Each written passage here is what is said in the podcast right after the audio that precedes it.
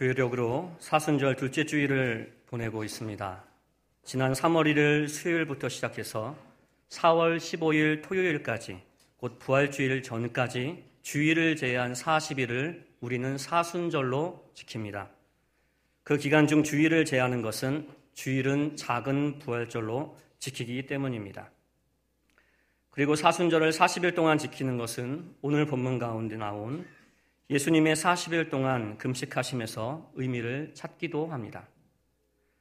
사순절이란 말은 성경에 나와 있지는 않지만 부활하신 예수님을 경험한 초대교회 때부터 부활절을 준비하는 기간으로 거룩히 지켜왔습니다. 특히 부활의 생명을 기억하며 이때 세례 대상자를 준비시켰습니다. 더 나아가 예수님의 마지막 예루살렘 여행, 그리고 주님의 순환과 죽음에서 보여주신 그 사랑을 기억하는 절기이기도 합니다. 이 기간 기독교인들은 참회하며 금식함으로 주님의 순환에 동참해 왔습니다. 사순절 기간 동안 특별 새벽 예배를 드리는 것은 한국 교회만의 귀한 특징입니다. 하지만 전 세계적으로 지켜지는 사순절의 오랜 전통은 바로 금식 기도이었습니다. 그런 차원에서 오늘 본문은 더욱 의미가 있습니다. 왜냐하면 오늘 본문이 다른 사람이 아닌 바로 예수님의 금식을 보여주고 있기 때문입니다. 또한 오늘 본문은 금식으로 줄인 상태에서 시험을 받으셨음을 또한 그 시험을 승리하셨음을 알려줍니다. 그렇기에 그 시험 속에서 예수님의 금식의 의미를 찾는 것은 더욱 귀한 의미가 있을 것입니다. 오늘 본문을 보면서 예수님의 금식은 어떤 의미가 있는지, 또한 왜 때를 따라 우리는 금식을 해야 하는지를 살피며 우리의 신앙을 다시금 점검하는 귀하고 복된 시간 되기를 소망합니다. 그렇다면 첫 번째로 금식은 어떤 의미가 있습니까? 결론부터 말씀드리면 금식은 비우는 것입니다.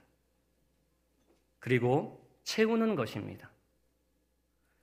금식에 해당되는 헬라어 단어는 먹지 않다라는 말에서 유래했습니다. 그렇기에 1차적으로 금식은 내 뱃속을 비우는 것입니다. 하지만 영적인 의미로는 내 욕심, 또 나를 향한 관심을 내게서 비우는 것입니다. 그렇게 하므로 내 안에 하나님이 계실 그 공간을 확보하고 그곳에 주님의 마음을 채우는 것입니다. 그럼 이것을 오늘 말씀을 통해서 함께 살펴보고자 합니다. 오늘 본문 3절 말씀을 함께 읽습니다.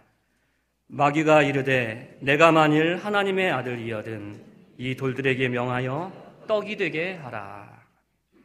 집중해서 볼 부분은 내가 만일 하나님의 아들이여든입니다. 이 말은 예수님이 하나님의 아들이신 줄 사탄이 몰라서 하는 말이 아닙니다. 오히려 사탄은 이미 알고 있었습니다.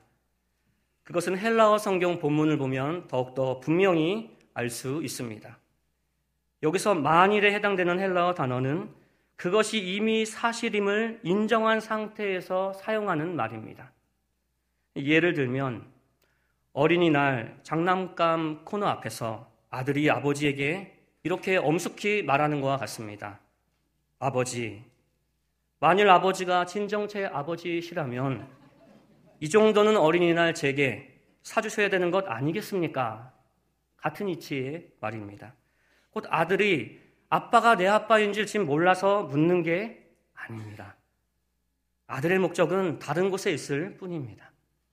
하지만 7절에서 사탄이 예수님께 말하기를 만일 내게 절하면 다 내 것이 되리라 에서의 만일은 그것이 불확실할 때 보통 우리가 쓰는 만일입니다. 그렇게 정리하면 사탄은 이미 예수님이 하나님의 아들이심을 분명히 알고 있었습니다. 그렇기에 그것을 확인하는 것조차 이 시험의 목표도 아니었다라는 것입니다.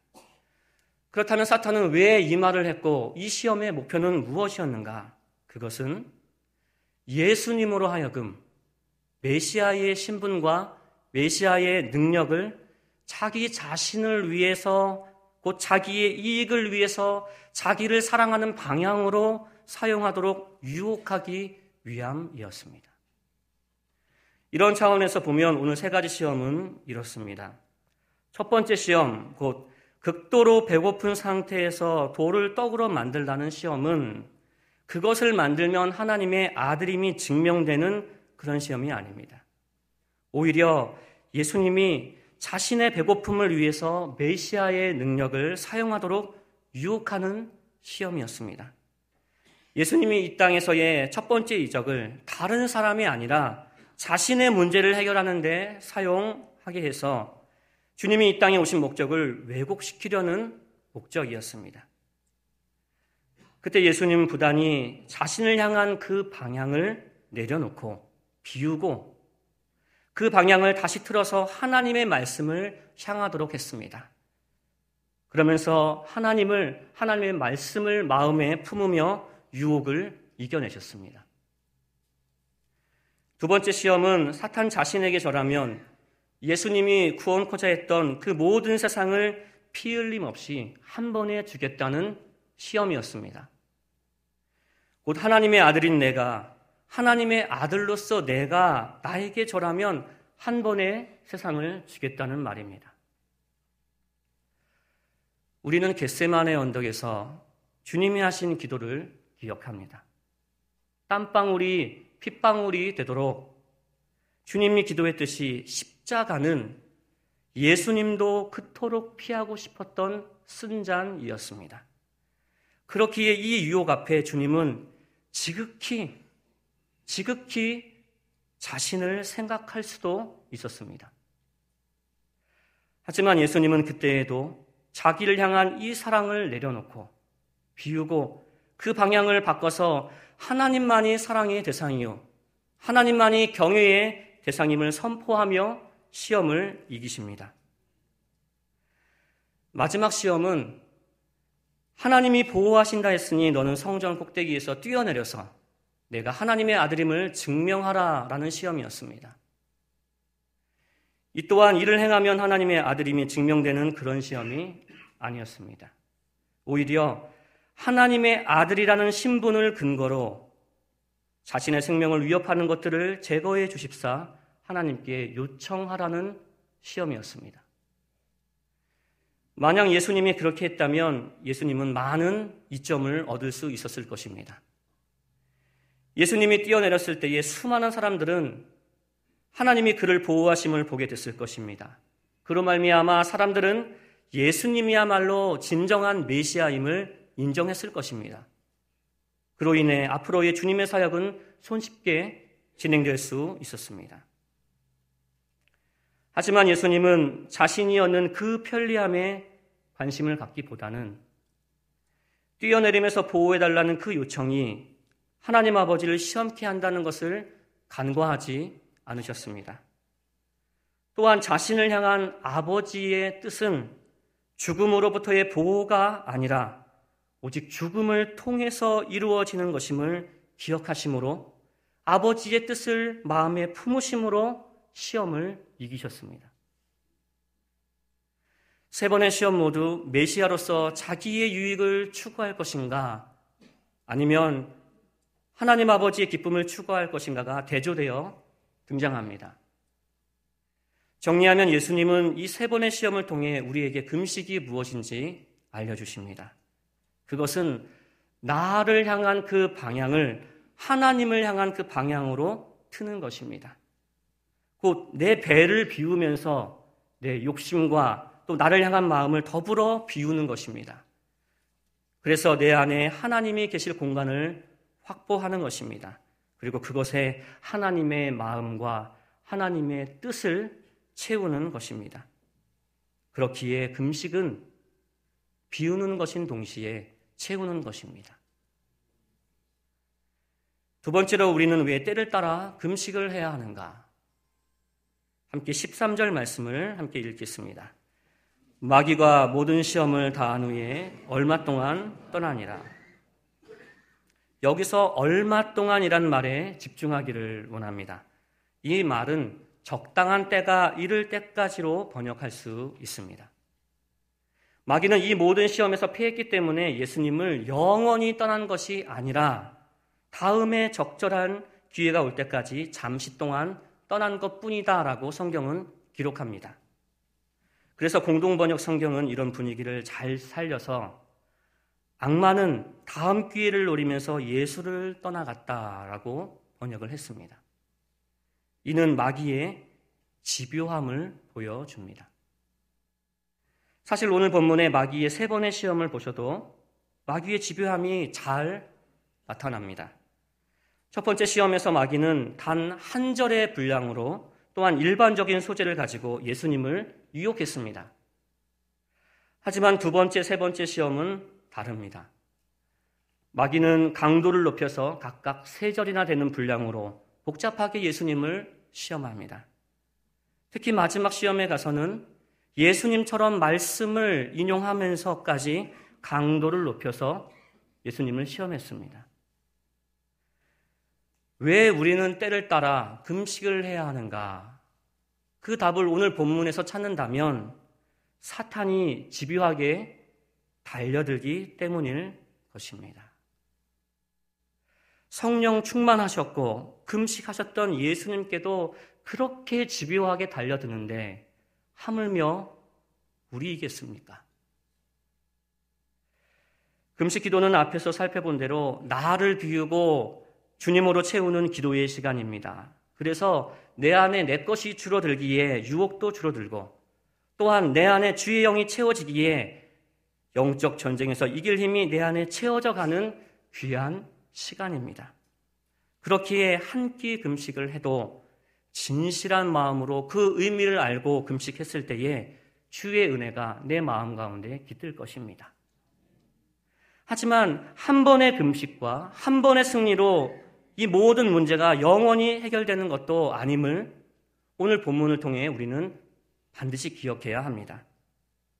다시 말씀드리지만 우리를 공격하는 사탄이 집요하기 때문입니다. 우리가 무엇을 생각하던 그 이상으로 집요하기 때문입니다. 그렇기에 우리는 더욱더 예수님만 붙들어야 합니다. 수시로 예수님을 붙들어야 합니다. 간절히 예수님을 붙들어야 합니다. 다른 방법이 없습니다. 그리고 성경에서 그 주님은, 주님을 붙드는 방법 중에 가장 간절함으로 드러나는 것이 바로 금식이었음을 기억해야 합니다. 에스더가 그 민족을 구원하기 위해 금식을 선포하고 자신도 간절한 마음으로 금식했던 것을 기억하시길 바랍니다. 그렇기에 정리하면 때를 따라 금식함은 집요한 마귀를 물리칠 영적 무기가 됩니다. 마지막으로 오늘 본문을 통해 집중하고자 하는 것은 40일 동안입니다.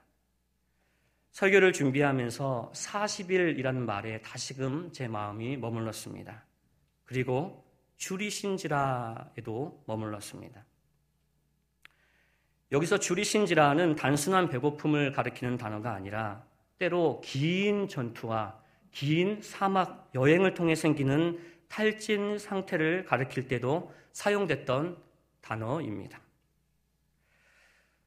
스스로 자문하게 되었습니다.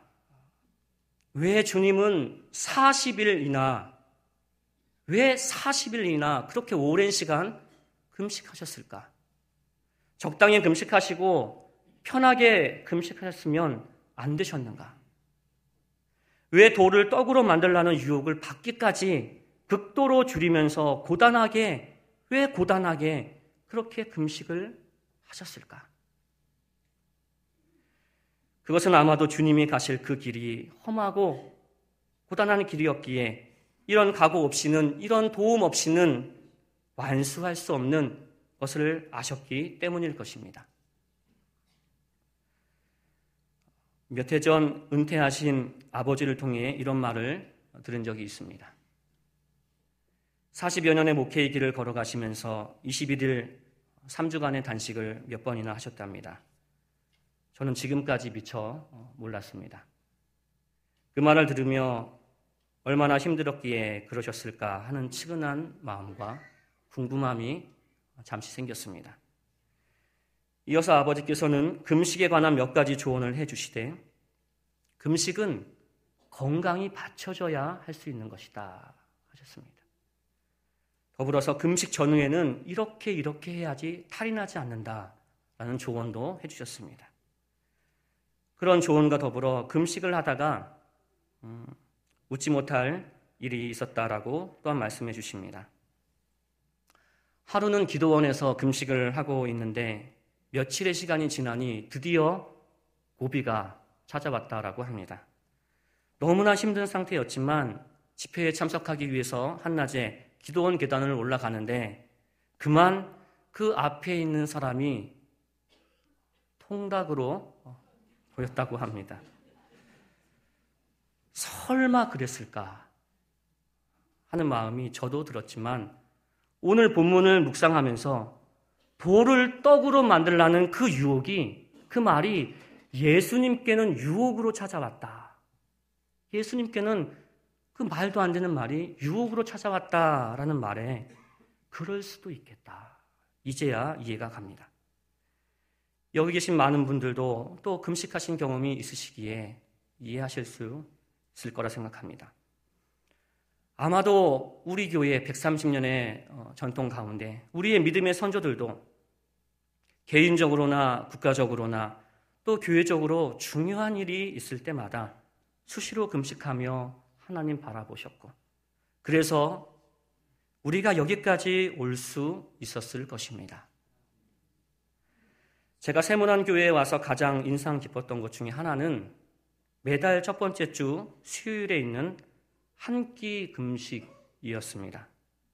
이 금식은 우리가 다 아는 대로 새 성전 건축을 위한 금식이었습니다. 제 짧은 목회의 경험 속에 다른 곳에서는 찾아볼 수 없는 조금은 하지만 사실은 신선한 충격이었습니다.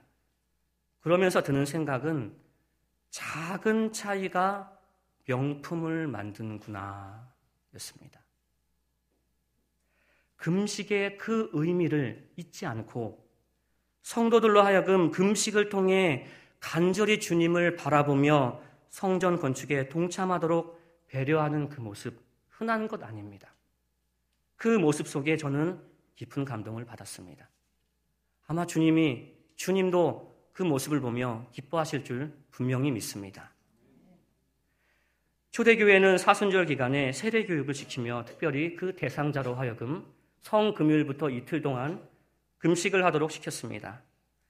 이후 이것은 강화돼서 세례 받는 사람뿐만 아니라 그 사람에게 세례를 집례하는 사람까지 더불어서 금식을 하도록 했습니다. 이후 세기가 지나면서 더욱 강화돼서 이제는 이미 세례를 받은 모든 성도들도 그들과 함께 40일 동안 하루에 한 끼만 먹는 금식의 전통이 생겼다고 합니다. 그런데 세월이 지나면서 점차 금식의 전통이 완화되기 시작했습니다. 9세기 이후로 금식은 오후 3시까지만 하는 것으로 당겨졌고 15세기에 와서는 낮 12시까지로 더 당겨져서 그 이후에 식사를 했습니다. 그 이후로는 이틀만 하는 것으로 당겨지고 자율적으로 맡겨졌습니다. 지금 저는 금식한 날수를 말하라는 것이 아니라 우리의 신앙의 흐름이 변하고 있다는 것을 말씀드리려 합니다. 그 세월이 지나면서 점차 느슨해진 것입니다. 편한 것입니다. 주님 가신 그 길, 나도 가겠다고 했는데 주님은 고단하게 가신 그 길을 나는 편하게 가겠다는 마음이 깃들은 것입니다. 이런 자료를 보면서 우리의 마음은 혹은 나의 마음은 이 흐름과 얼마나 다른가 생각해 봤습니다. 금식이 좋은 것은 알지만 그럼에도 우리 마음에 도사리는 유혹은 꼭 그렇게까지 해야 하는가 마음만 잘 들이면 되지일 것입니다. 그러면서 껍데기 있는 형식은 버리고 본질을 찾겠다는 미명 아래 신앙생활을 하지만 실상은 나도 모르는 사이에 실상은 나도 모르는 그 사이에 형식도 버리고 본질도 버리고 모든 것을 함께 버렸던 것은 아닌가 생각합니다. 그러면서 점차 편한 신앙만, 깔끔한 신앙만 추구하게 되진 않았는가 고민해 봅니다. 하지만 그런 깔끔한 신앙은 주님을 닮은 신앙이 분명히 아닙니다. 왜냐하면 우리 주님의 금식은 깔끔한 금식이 아니라 도를 보며 떡을 생각할 정도까지 줄인 금식이었기 때문입니다. 그렇게 몸부림치며 하나님을 사모했던 금식이었기 때문입니다. 또한 편한 신앙을 추구하는 것도 결코 주님을 닮은 신앙이 아닐 것입니다. 왜냐하면 주님의 십자가는 결코 편한 십자가가 아니기 때문입니다. 오히려 험한 십자가이기 때문입니다. 우리는 부활의 예수님을 경험한 사람들이 그 기억이 더 생생했던 시기의 사람들이 왜 그토록 더욱더 철저하게 사순절에 금식했는지를 생각해 봐야 합니다. 그들이 무지해서 그들이 성경을 몰라서 그렇게 하는 것이 아닙니다. 그들도 힘들지요. 힘들지요. 비록 힘들지만 그게 부활의 예수님을 닮아가는데 더 합당하다고 그들이 생각했기 때문일 것입니다. 사순절을 보내는 이 시간, 각자의 신앙의 현 주소를 확인할 수 있기를 바랍니다. 나의 신앙은 어떤가? 나의 신앙은 무엇을 추구하고 있는가? 혹 나도 모르는 사이에 나의 신앙은 편한 신앙을 편한 것을 추구하는 신앙은 아닌가? 아니면 그럼에도 불구하고 나는 주님의 험한 십자가를 품은 신앙인가? 설교를 준비하며 찬송가 한 장이 입가에 맴돌았습니다. 그 찬양은 찬송가 150장의 찬양입니다. 1절 보면 이런 가사가 있습니다. 갈보리 산 위에 십자가 섰으니 주가 고난을 당한 표라. 험한 십자가를 내가 사랑함은 주가 보혈을 흘림이라. 2절에는 이렇게 되어 있습니다. 멸시 천대받은 주의 십자가에 나의 마음이 끌리도다. 귀한 어린 양이 세상 죄를 지고 험한 십자가 지셨도다. 최후 승리 얻기까지 주의 십자가 사랑하리. 빛난 멸류관 받기까지 험한 십자가 붙들겠네. 원하기는 이 찬송가의 가사처럼 최후 승리 얻기까지 주의 십자가를 사랑하고 빛난 멸류관 받기까지 그 험한 십자가를 붙드는 그런 신앙이 바로 우리의 신앙이 되기를 소망합니다. 또한 나의 신앙이 되기를 소망합니다.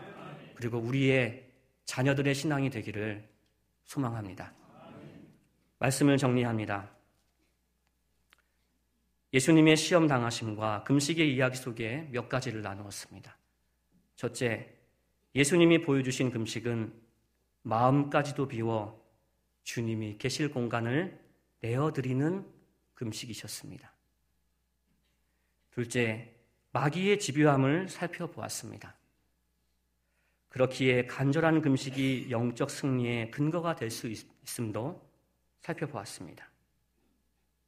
셋째, 40일 동안 줄이기까지 금식하신 주님의 간절함을 나는 지금 담고 있는가 살폈습니다. 설교를 마치면서 이제는 목사님이 된 하덕규 씨가 작사한 가시나무의 가사 중 일부를 읽어 드리려 합니다. 가시나무 하덕규 내 속엔 내가 너무도 많아 당신의 쉴 곳 없네. 내 속에 헛된 바램들로 당신의 편할 곳 없네.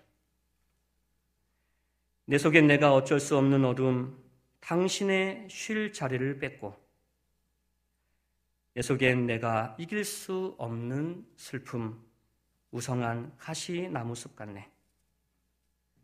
내 속엔 내가 너무도 많아서 당신의 쉴 곳 없네. 사순절의 이 아침, 내 속엔 무엇이 있는가? 과연 내 속에는 무엇이 가득 차 있는가 곰곰이 자문해 보시는 저와 여러분 되기를 소망합니다. 이 사순절의 기간만이라도 적어도 이 사순절의 기간만이라도 나를 비우고 주님으로 채우는 예수님 닮은 금식을 하시는 저와 여러분 되시길 간절히 축원합니다. 기도하겠습니다. 사랑의 아버지 하나님, 부활절을 준비하는 사순절 기간, 나를 더 비우고, 나를 더 비우고, 주님의 마음으로 더욱 채우는 귀한 시간들 되게 하여 주옵소서. 주 성령으로 도와주시길 간절히 소망하옵고, 이 모든 간구 예수님의 이름으로 기도하옵나이다. 아멘.